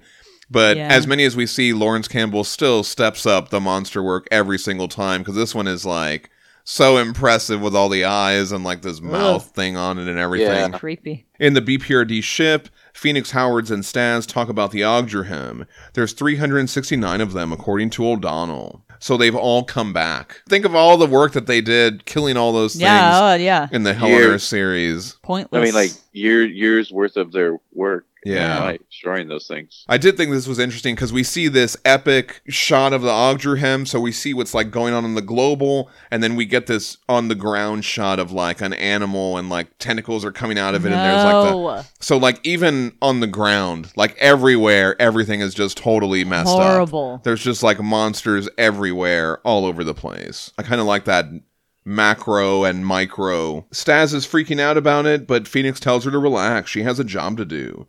She's the one getting them to safety. It's what you've been getting ready for. And I, I feel like that line too, right? What you've been getting ready for. Like, I know Danielle's ready, right? Um, to just get there already. And so we cut over with that line to Hellboy, Liz, and Abe. And I love this conversation. I love the writing on this page. Yeah. Because she's like, that thing at Hunt Castle or the dragon you killed in England? Roger killed the thing at Hunt Castle, Hellboy says. I read that report, Abe responds. It was you and him. Come on, Liz says. What was the biggest thing you ever took out? So that's what they're talking about. They're yeah, trying to and like, he's like, oh, I don't know, and then it's just a Yeah. flashback to him being a gigantic monster in hell. yeah. So here, th- this is Leviathan, and you see how it doesn't have those fins. No, right? Well, kind of, little bit. Kind of. They're like kind of little. Oh, okay. Maybe that was Leviathan. I don't know. I just felt like there was a different design. sure, maybe it's a different guy. But I, No, the, the other the other thing had like big fins on its head. Right, right. yeah, doesn't. yeah. So again, I'm still wondering what that other dragon was. I know we've seen it before. Anyway, Well, he's uh, Leviathan two electric boogaloo. okay. um, but I love this Lawrence Campbell doing Hellboy in Hell. He can do everything. It's true. He can draw anything. It's incredible. Yeah. And again, like it's that style where it's kind of realistic. You can kind of see what that would look like if there was a giant Hellboy battling this thing. Anyway, it's just mind boggling. My point is look at the things we face, the stuff Abe and I have faced without you, Liz says. This is a fight we all started 25 years ago. Liz, I walked into every one of those thinking that this could be it, Abe says. This is how we go out. But here we are, Liz responds. When we go into the big ones together, what's the worst that can happen? I don't know. What's what do you think? What's the worst that can happen? This is something, isn't it? This thing that happens next year.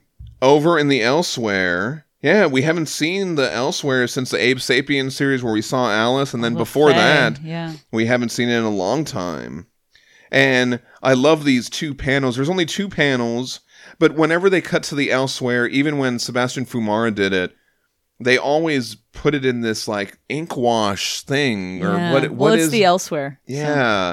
And it's so effective. Like these two, it's two half pages, but there is so much storytelling there. And so we see Alice, she's looking out onto this red horizon. So is she looking into the humans' world or she sees like everything is they burning look over like there? they're waiting for Right. someone.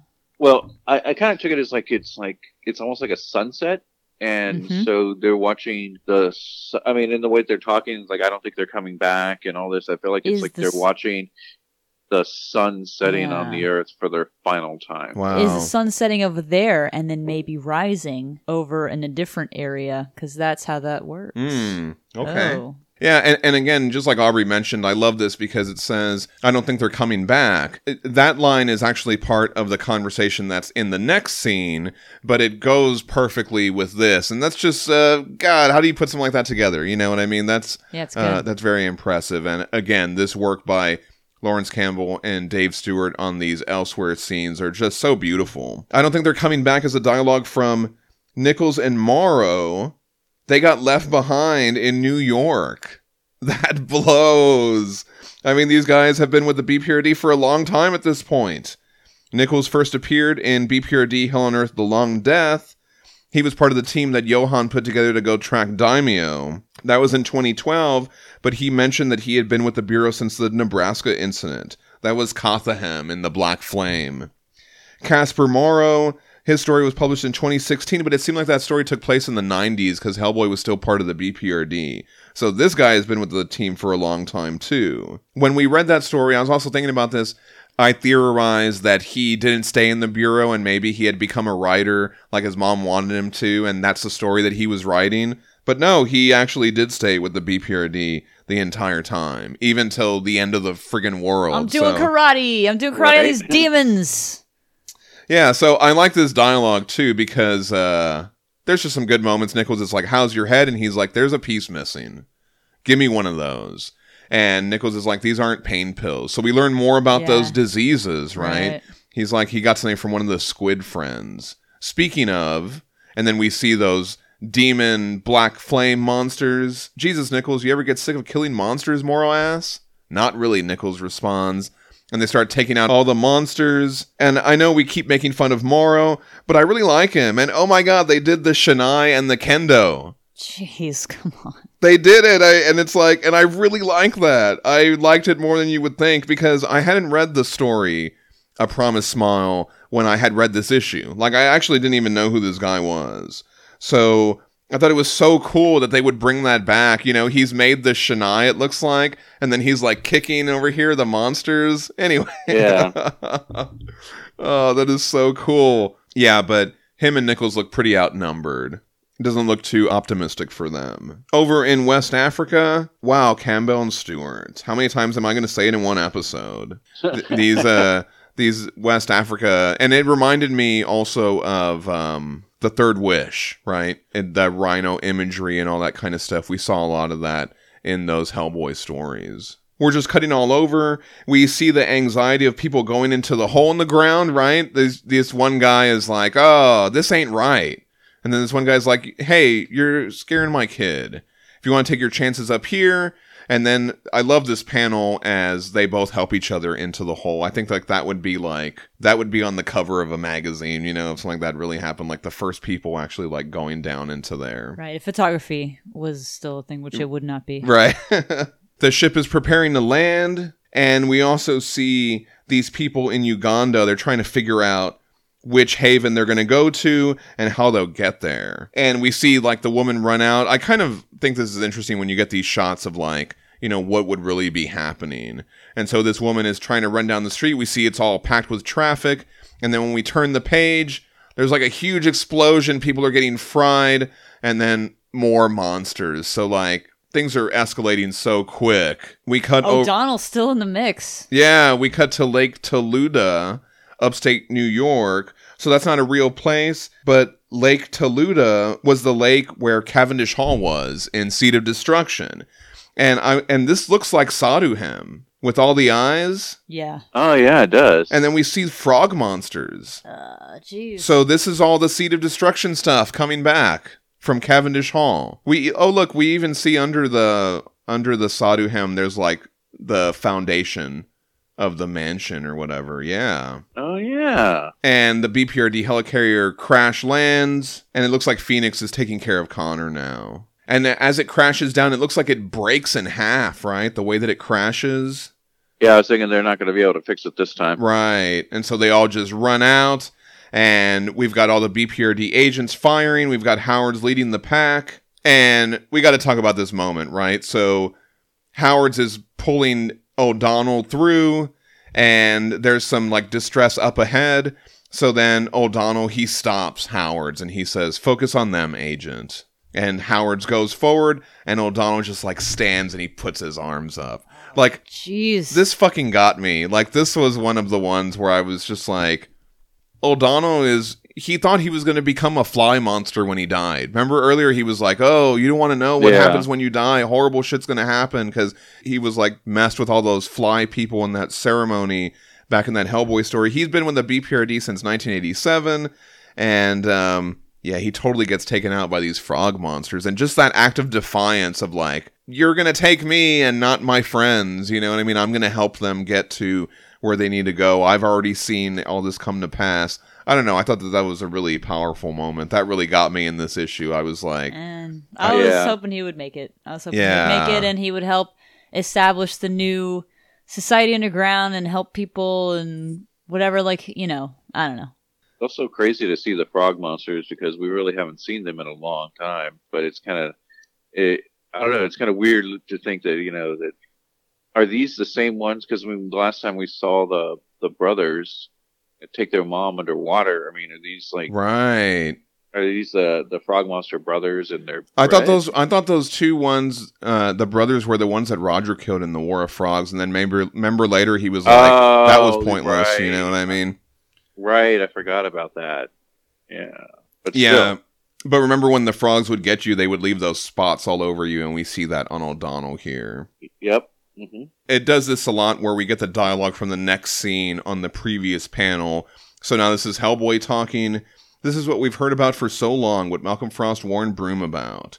Everyone from him to Rasputin to witches, warlocks, goddamn Hecate. They all said it would be me. Even in England, the whole thing that happened there, the idea was always that somehow I was going to do this. And this is like, well, you never listen to them. That's the important part. And again, we just get this. Hayden Orr talked about the melancholic sadness of Hellboy. Such you a- know, he's such a gloomy boy. and, and I feel like we really get that. Every he's got a lot of these panels where he's just like looking longingly, sad, mopey boy.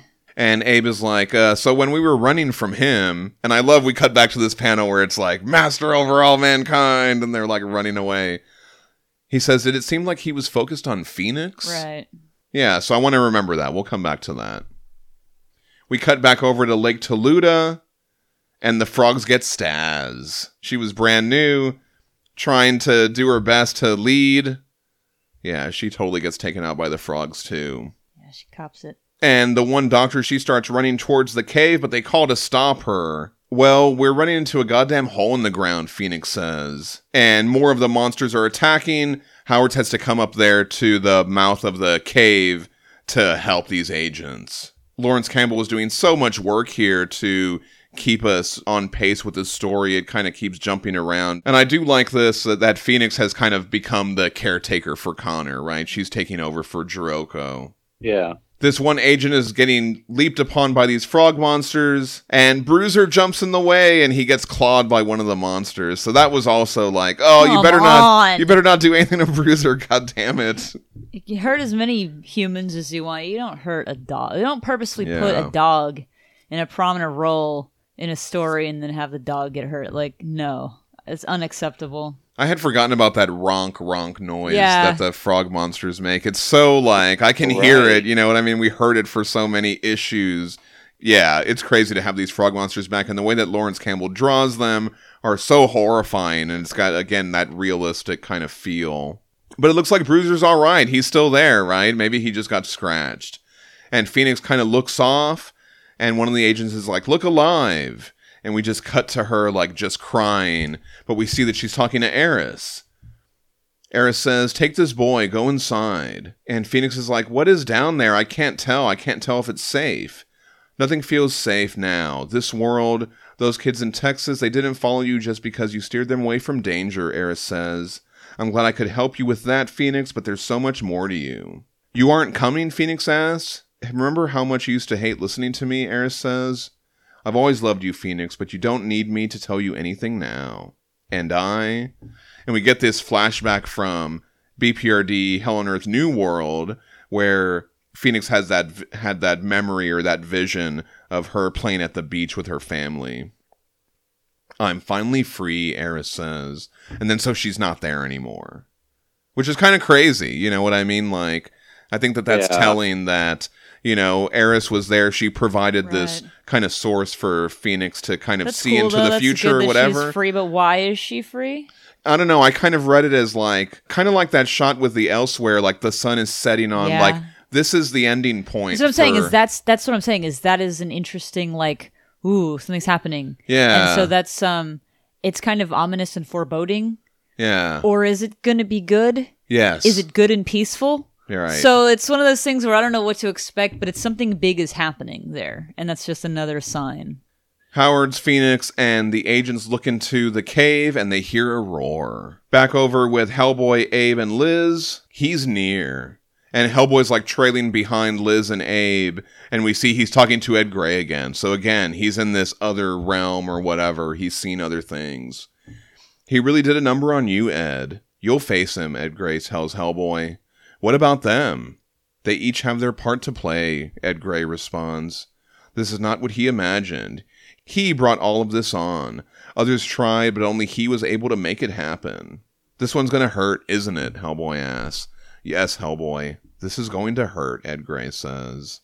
And then Abe calls to Hellboy and he points towards Rasputin and they approach him.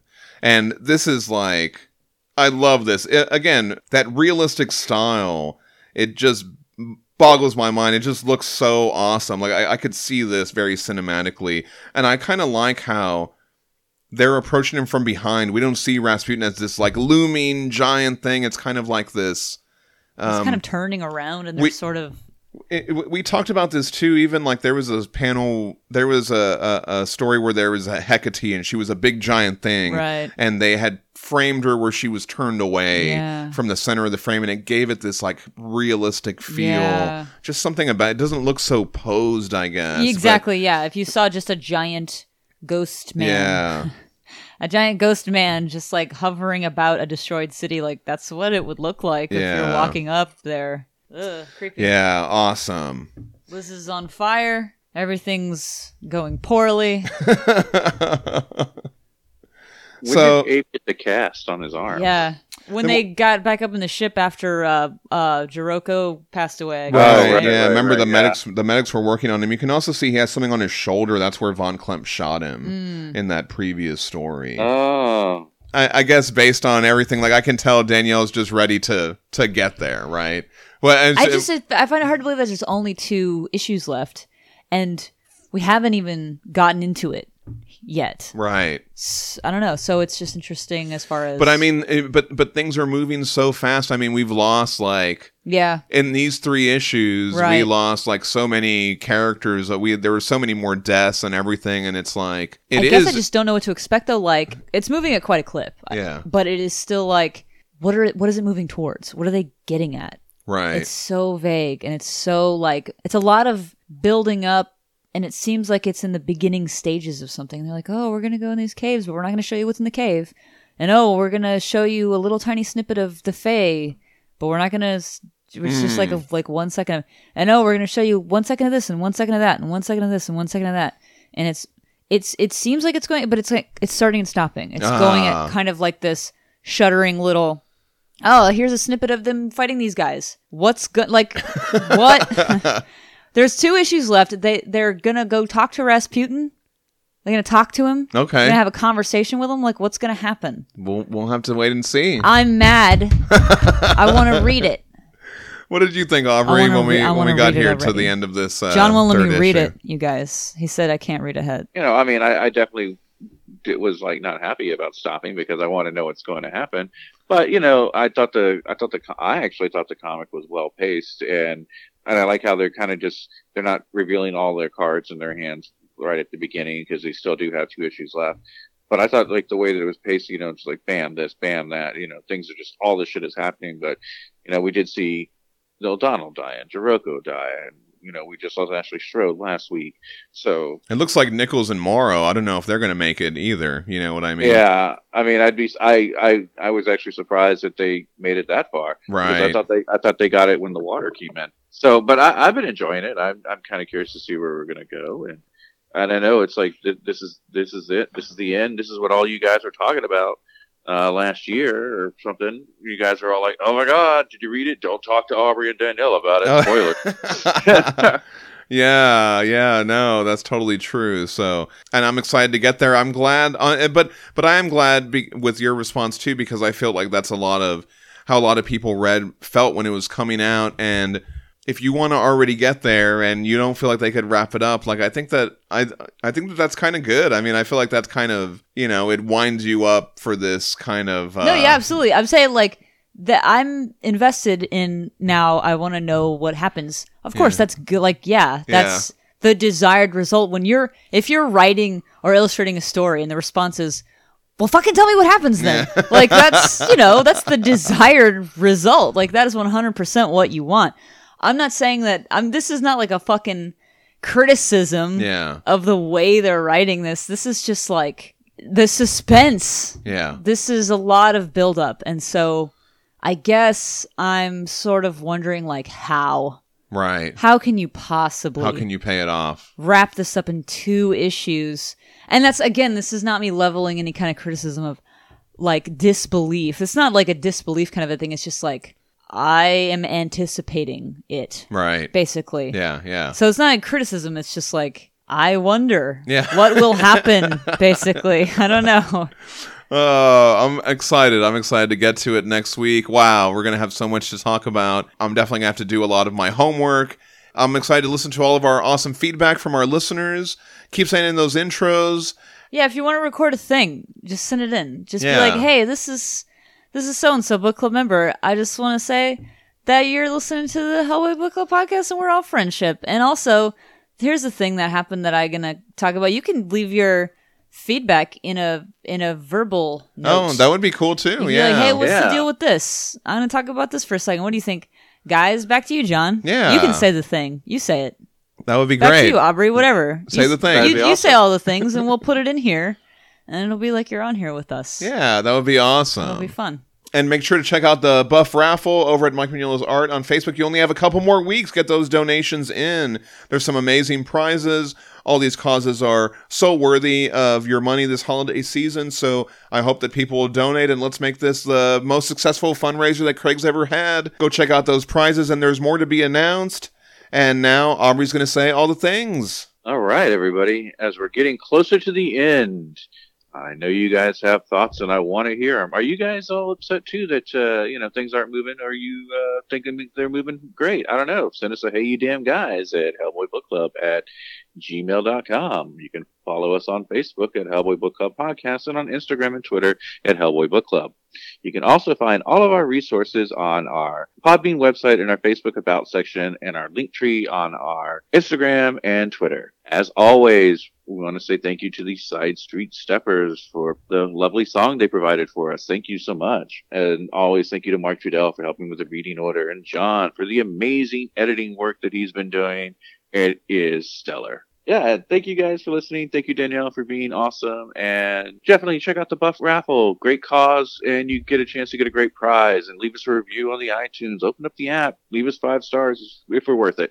Uh, uh, you can find the podcast on Podbean, Apple Podcasts, Spotify, Stitcher, or wherever you get your podcasts from. Next week, we are finishing BPRD, The Devil You Know, Ragnarok, issues four and five. wow. So, you know what to do. You got those trades, you got the digitals, you got the individual issues, and I know you guys have thoughts. So join us next week on the Hellboy Book Club podcast. Thanks for listening, everybody. I'm John Salinas. And I'm Danielle. And I'm Aubrey Lovell saying, yes, Hellboy, this is gonna hurt. I know. Oh no! What's gonna happen? I was gonna go live underground with Frankenstein and dinosaurs, probably.